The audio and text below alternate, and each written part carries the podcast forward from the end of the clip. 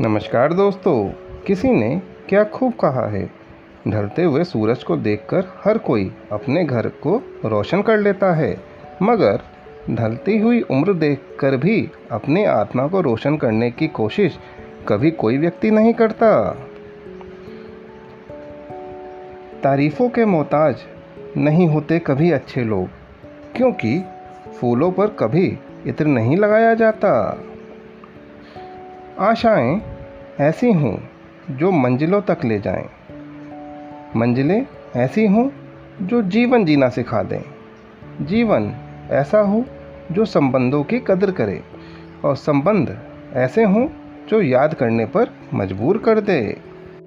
सफलता का महत्व केवल वो ही जान सकता है जिसने कभी झकझोर देने वाली असफलता का सामना किया हो। धन्यवाद।